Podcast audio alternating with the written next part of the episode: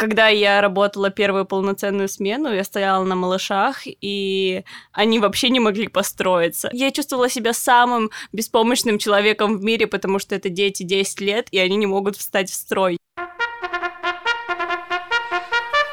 Это «Смена» – подкаст о вожатстве и наставничестве. Обладатель гран-при международного конкурса «Вожатское сердце планеты» Дарья Доронина и победитель конкурса «Лучший вожатый России-2019» и создатель блога в Инстаграм про два нижних подчеркивания Кэмп Венера Валеева. Привет, девчат. Привет! Мы в тандеме. Давайте тогда сразу к темам. Ск- скажите, пожалуйста, как появилась профессия вожатый? Вообще все началось со скаутов и в Англии, когда была необходимость для обучения детей скаутским вот этим вот вещам. А для чего? Они учились разжигать костры, они учились разбивать палатки, то есть они были как помощниками, ну, в сложные времена и периоды. Мгм. И с ними прям производили работу. То есть э, отдельно вывозили их в горы, и они были как один отряд, у них были своего рода вожатые, которые с ними работали. Ну, то есть э, армия для детей. Ну да, можно сказать так. Потом это все распространилось уже по миру, потом пришло в Россию, и после этого, когда у нас уже появилась пионерская организация, и впервые тогда появилось вообще слово «вожатый». А как это появилось в России? Какой лагерь был первый? Первый лагерь был Артек. А, Он появился в 1925 году, если я не ошибаюсь. Тогда он назывался Всесоюзный детский центр Артек, и он создавался с целью укрепления здоровья детей. То есть они приезжали, Артек, он же в Крыму находится. Вот они приезжали в Крым, море, воздух свежий, и они укрепляли свое здоровье. Вообще, мне кажется, можно провести интересную аналогию. А, Если скаутов учили выживать, ну, там, в первую очередь в лесу, потому что, наверное, такие дикие условия были, то сейчас мы учим детей выживать в обществе. Ну, как бы грубо это ни звучало, какие-то социальные навыки прививаем им. Потом уже была такая, скажем, реконструкция лагерей, и их уже стали создавать не с целью укрепления здоровья, да, а с целью воспитания.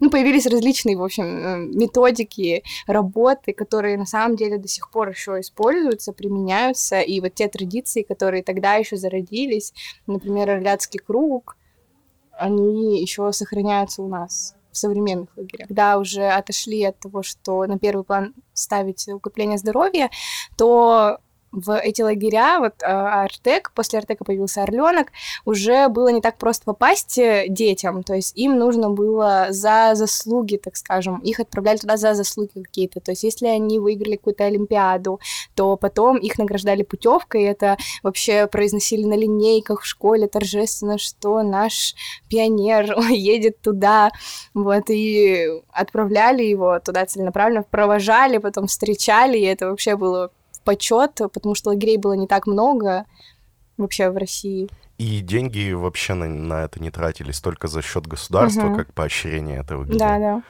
А расскажите тогда, как появились вот именно вожатые? Изначально были, когда октябрята, им необходим был наставник, и который будет с ними, который будет помогать в проведении их каких-то мероприятий, будет помогать решать их вопросы, и он работал, так скажем, в тандеме с классным руководителем и помогал вот детям помладше. И так появилось вообще, в принципе, слово вожатый, пионер вожатый, да, тогда он у октябрят был как старший наставник, и даже было положение о старшем и отрядном пионерском вожатом э, Всесоюзной пионерской организации имени Ленина. И там есть там определенные пункты, критерии, которые необходимо ему было выполнять.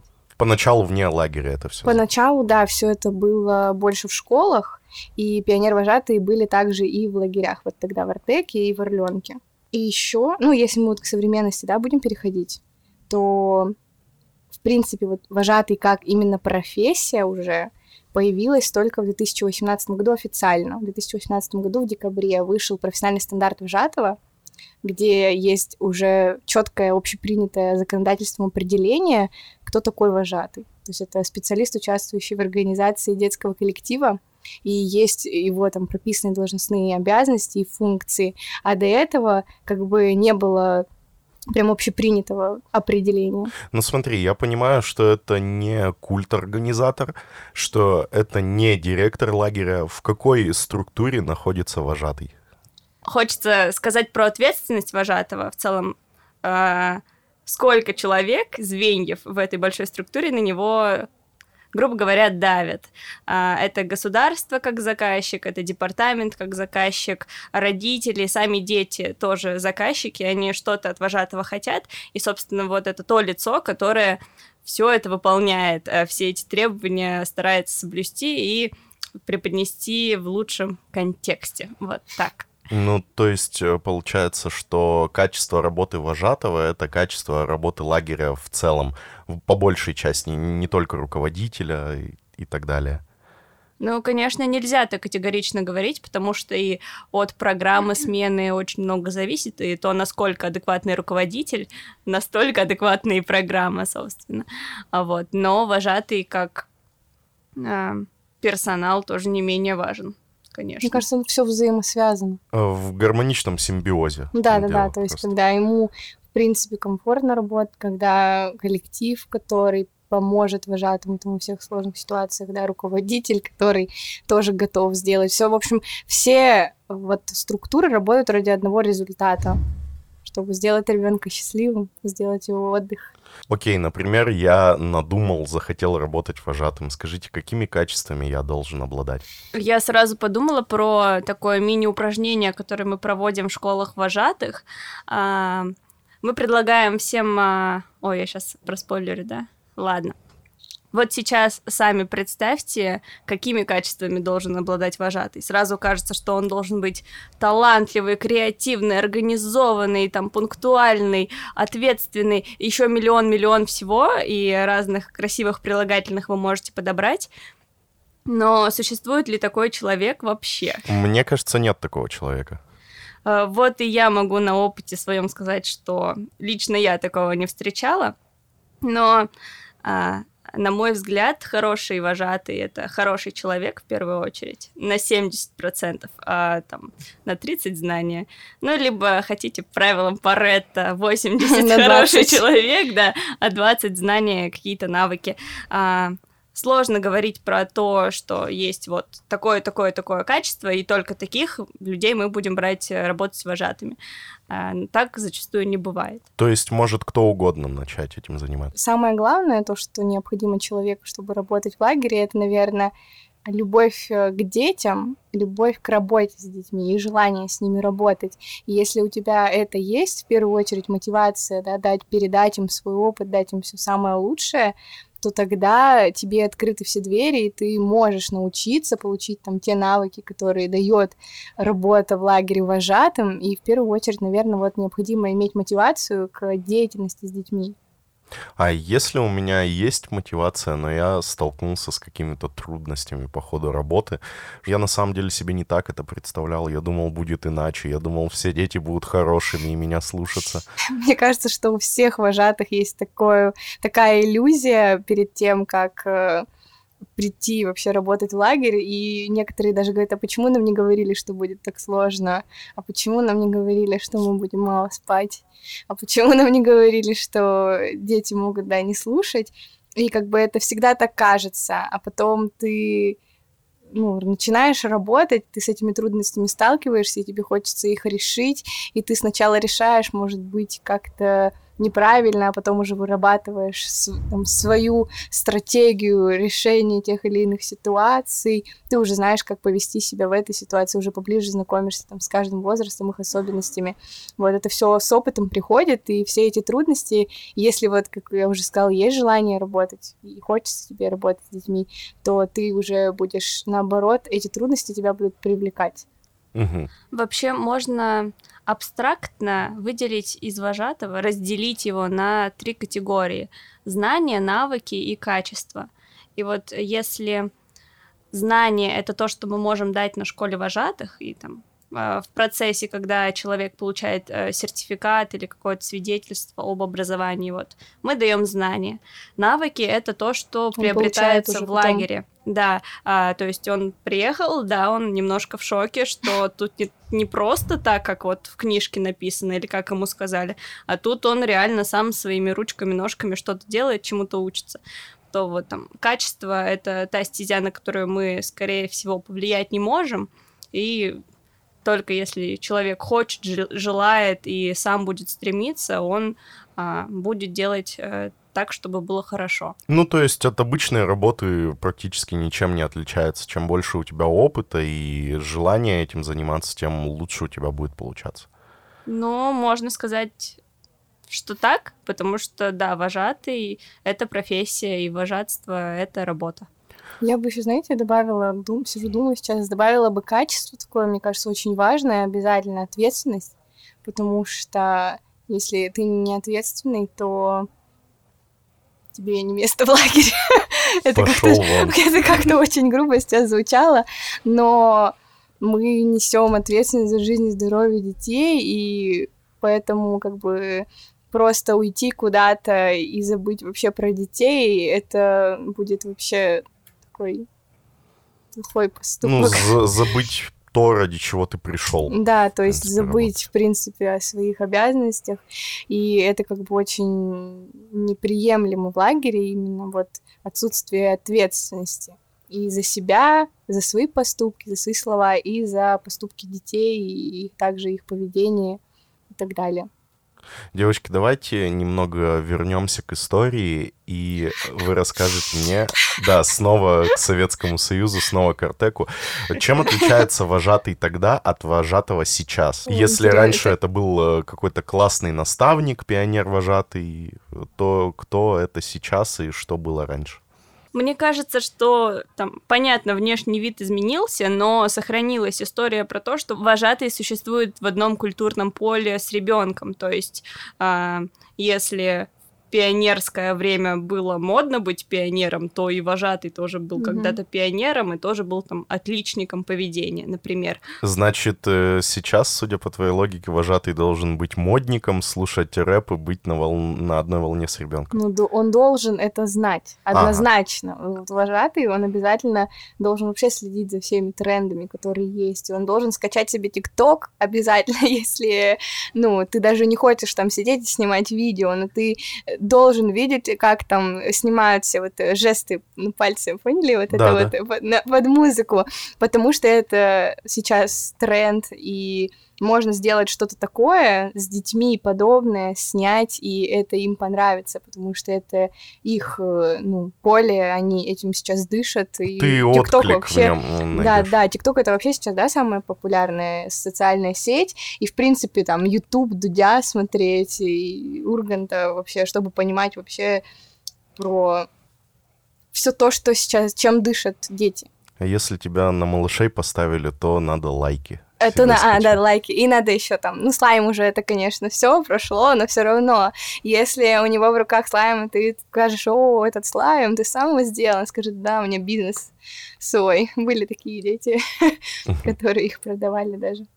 В общем, э, всегда надо быть с ребенком на одной волне, понимать вообще, как он общается, если раньше э, там был один сленг, mm-hmm. например, шнурки в стакане, это родители дома, так говорили в нулевых, мне учительница по истории рассказывала, вот, то сейчас там надо знать, что такое хайп, флекс и все Еще вот, эти, эти слова. штучки вот эти вот подростковые. Вот. Мне кажется, это в целом сохранилось. И какие-то ценности, они тоже сохранились. А, поэтому вот педагогическую значимость вожатый как выполнял, так и выполняет. Просто приносит это в новой форме, возможно. Угу. А что-то в специфике работы поменялось? Технологии. А, раньше Подходы. у детей не было гаджетов, а, а сейчас мы не можем говорить им нет, Убирайте э, да, уберите телефоны.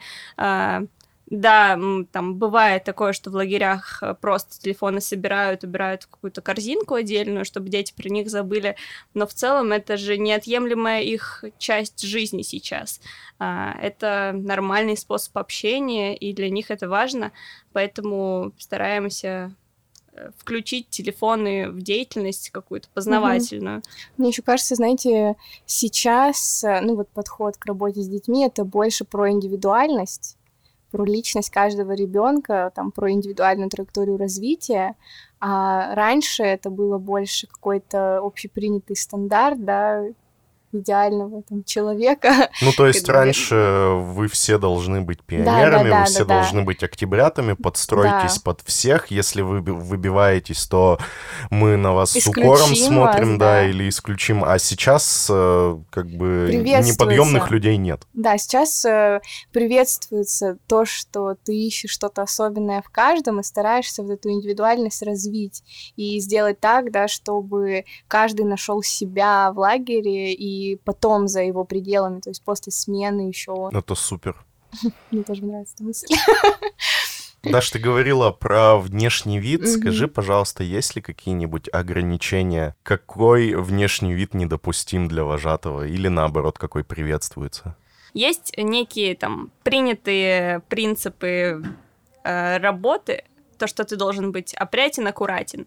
Например, там у девочек заплетены волосы, угу. выглаженная одежда, у вас подстрижены ногти, чистые зубы. Вот какой-то набор стандарт. Набор так это назовем. Есть еще плюс, стандарт плюс. И как еще? Light. А, ну да, стандарт плюс это когда у тебя нет пирсинга, нет татуировок, а, не знаю, волосы стандартного цвета, но... Стандартного цвета? Стандартного, классического. Такого, с которым ты родился. Нет, ладно, это не обязательно, просто не а. розовые. Прекрасные. Можно фиолетовый, например.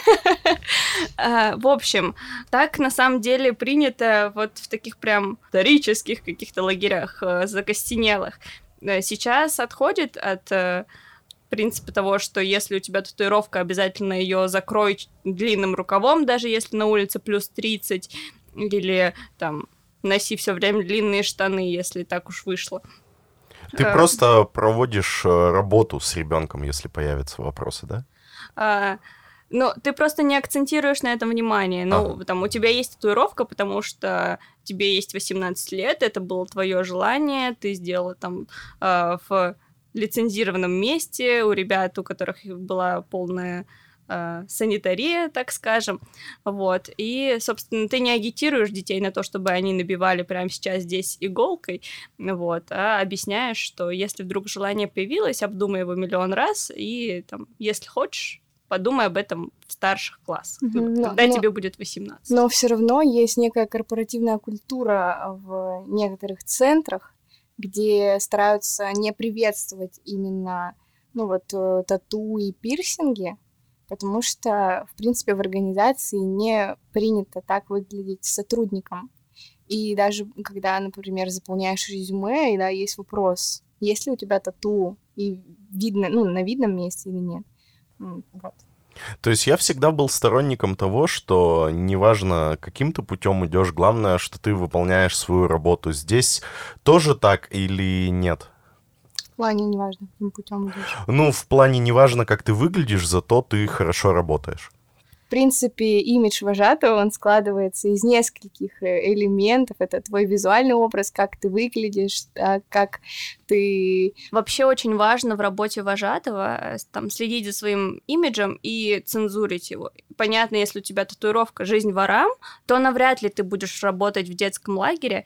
А, в целом ты всегда должен думать, нету ли у тебя конопли на одежде или как переводится mm-hmm. та или иная фраза на иностранном языке на твоей футболке, или какие у тебя обои на телефоне стоят, может быть, там что-то не очень хорошее, вот, и то, какой ты, очень сильно цифруется на детях. Они же это видят и копируют, потому что кумиры для них это важно, а ты, если хорошо работаешь, будешь являться для них авторитетом. Вот. И поэтому вот этот внутренний фильтр, он в тебе должен существовать всегда. А в целом, даже если вы с детьми живете в одном городе, и вдруг ты позволишь себе выкурить сигарету на улице, они тебя увидят, то может... образ уже, авторитет уже разрушить. Да, может возникнуть много вопросов. Если ты все лето детям говорил, что курить это плохо, а тут ты сигареткой стоишь, то что-то нехорошее получается. Chilled credibility. Кстати, тоже такой вопрос спорный в плане социальной сети и твоя жизнь за пределами лагеря. Должен ли вожатый быть и придерживаться вот этого образа, да, своего, который он демонстрировал в лагере, в городе, в своей обычной жизни. И много споров на этот счет есть, да. Кто-то говорит, что это моя личная жизнь, а кто-то говорит, что вожатым нужно быть всегда и везде. Я, наверное, больше за вторую позицию, что ты должен, в принципе, да, вот э, подавать пример как и за пределами лагеря, так и в лагере. Ну, я считаю, это тоже своего рода становишься публичным человеком uh-huh. в каком-то плане, пусть небольшой социальной группы, но все равно. Какие вожатские табу существуют? Перечислить список. Прям так первое. Есть отдельный список? Ну, это больше касается каких-то педагогических э, моментов, да, не обижаться на детей, не, крич не кричать на них. Не поднимать руку. Да, никаких там физических наказаний. Кстати, тоже вот э, есть такое бывает, что вот там ты не спишь, давай приседай с подушкой, стоя около стены, вот может быть захочешь спать потом. Это вообще ни в коем случае так делать нельзя и не нужно, и использовать какие-то вот такие физические наказания в лагере. Нас в нулевых заставляли отжиматься. Ну, это мальчиков, а девочек приседать с подушкой. Вот вам везет. Но это, к слову, чем вожатые отличаются от э, ранних вожатых. Ну, вообще, э, здесь же мы можем говорить про а, отсутствие алкоголя и мата, сигарет в жизни вожатого. Там, не говорю уже о наркотиках, а, потому что там, это то, что сильно формирует образ девиантного человека. А, ну, это вообще, сознании. в принципе, тебе в жизни пригодится как человеку, не только как вожатому. Конечно. И, честно, я всегда задаюсь вопросом, а, а вот вожатый, который курит и пьет, а детям говорит, что он так не делает, а, он зачем так говорит? Почему, почему он себе не может объяснить, что это плохо и вредно, а детям пытается? Пытается это транслировать. Вот. Как говорится, мы все бизнес-тренеры, но бизнеса у нас нет. А еще, знаете, у меня мысль, я не знаю, насколько сейчас согласитесь, нет, со мной вот обсудим, про то, что бывает такое, что когда работаешь вожатым, да, кто-то тебе импонирует из детей, а кто-то нет, и появляются своего рода любимчики. И мне кажется, что вообще одно таких из э, вожатских табу, которые тоже можно сказать, это не заводить, э, не иметь любимчиков, а одинаково относиться ко всем детям и одинаково ко всем проявлять свою любовь и заботу. Еще, наверное, можно сказать о том, что не стоит э, рассказывать детям о всех своих проблемах, сложностях и трудностях вообще из жизни и погружать их во все это.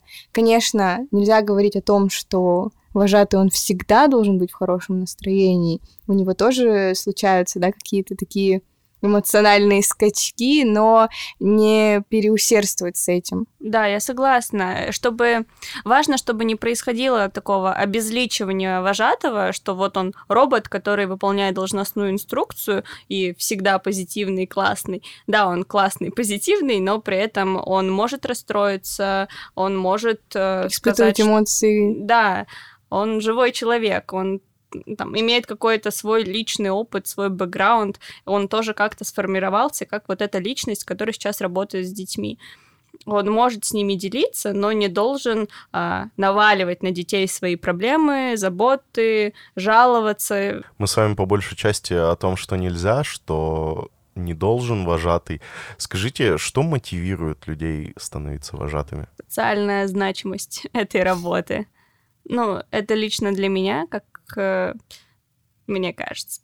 Вообще, если говорить про какие-то психовозрастные особенности, то вожатыми же идут э, в основном ребята с 18, 18 до 24 примерно. Да, вот. Вот этот э, промежуток возрастной, это как раз та история, где человек себя ищет, и где одним из наиболее важных критериев работы это социальная значимость, когда он хочет чувствовать себя нужным этому миру, и где, как не в лагере, ты можешь почувствовать, что ты вот воспитываешь будущее поколение, которое будет потом формировать э, общество в целом во всем мире, э, вот. И там, для меня это история про то, что могу внести свой вклад э, в, мир. в развитие да, будущего общества, чтобы и мне, и моим детям было комфортно жить. Наверное, еще стоит сказать про, в принципе, твой опыт, который ты там получаешь, да, те навыки, которые ты там прокачиваешь, потому что я, наверное, даже не смогу привести пример любой другой профессии, где можно прокачать э, сразу такое большое количество навыков. То есть это и стрессоустойчивость, это и многозадачность, это и креативность, и организаторские способности. То есть вообще очень можно долго, то, то есть можно очень долго вообще, в принципе, этот список э, перечислять. И это опыт работы с детьми, с родителями, который ты получаешь. А еще это социальные связи. В лагере ты знакомишься с большим количеством крутых людей, и это не только педсостав, да, это еще и дети, собственно, которые вырастают, тоже становятся какими-то крутыми специалистами. Ты знакомишься с командой, с детьми, с их родителями в каком-то плане тоже, и у тебя сетка связей настолько расширяется, что в какой-то момент ты думаешь, ого, я этого знаю, и этого знаю, и вот этого тоже и это, безусловно, полезно. У тебя появляются, ну, не просто полезные какие-то контакты, но еще и Люди, друзья. Люди, да, друзья, которые с тобой. И сейчас у Даши говоришь, и у меня мурашки по коже, потому что я понимаю, что все мои близкие люди, которые сейчас есть в моем окружении уже на протяжении нескольких лет, это люди, именно, это именно те люди, с которыми мы работали вместе в лагере, и, наверное, вот эта вот общая деятельность, а, взгляды, да, какие-то именно схожие взгляды, они вас и сплочают, и вы потом уже, когда проходите да, все сложности, когда вы в 2 часа ночи вырезаете вместе цветочки, вот, вы потом уже и, в принципе, когда перестаете работать в лагере вожатыми, вы потом вместе идете по жизни, и это тоже очень классно, когда у тебя появляются люди близкие в твоей жизни. Если резюмировать весь наш диалог и переходить вот э, только к сухой статистике, можете назвать вот прям тезисно минусы и плюсы вожатской работы? Ну, из минусов это огромная физическая нагрузка на организм. Это ненормированный график. Низкая заработная плата это постоянные требования со стороны родителей и бабушек, дедушек и всех-всех родственников, которые есть. А еще и со стороны руководства тоже.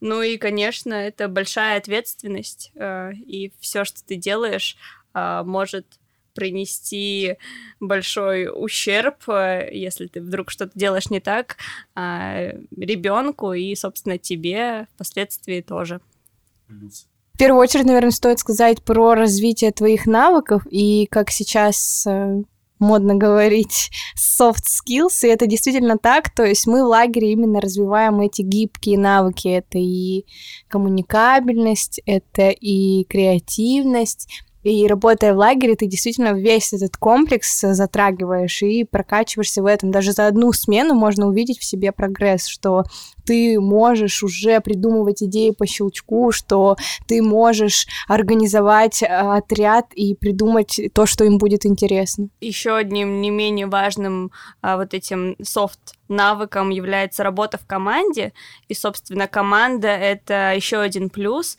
потому что ты приходишь в невероятно классную тусовку с крутыми людьми, которые тебя окружают не только 21 день, но и потом в будущем, в жизни в твоей они будут встречаться, развиваться и, возможно, станут самыми дорогими, близкими людьми вообще твоей жизни. Стоит еще отметить про различные возможности в плане Существует огромное количество проектов, форумов и конкурсов, которые, которых с каждым годом становится все больше.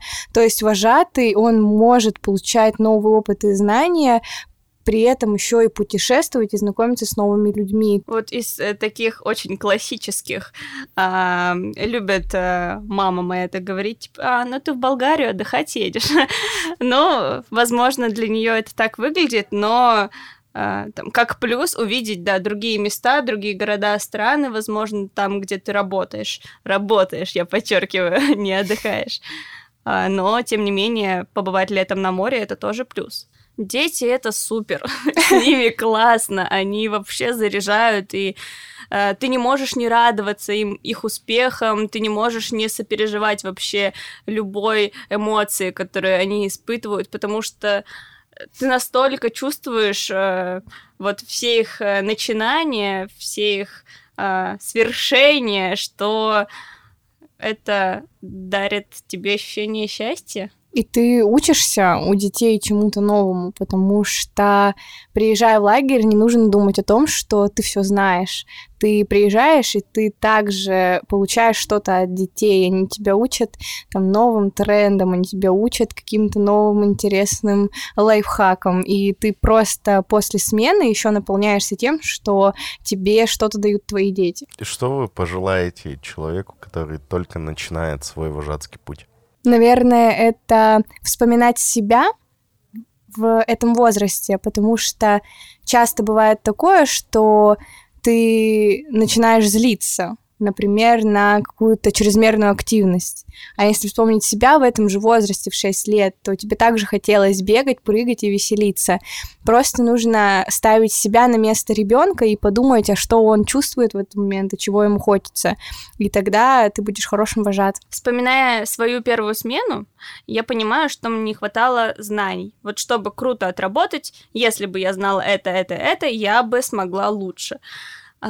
А, так вот, э, желание, пожелание было бы такое, ребята, ходите на школу вожатых и впитывайте все, что вам дают, потому что если вам это дают, то явно не просто так. И чем больше вы сейчас узнаете, поймете, изучите, тем проще вам будет потом. А, ну и, конечно, если вы хотите стать вожатыми, приходите в наши школы. Э, я являюсь руководителем школы вожатых Ямала. А я являюсь преподавателем областной школы подготовки вожатых ребят республики.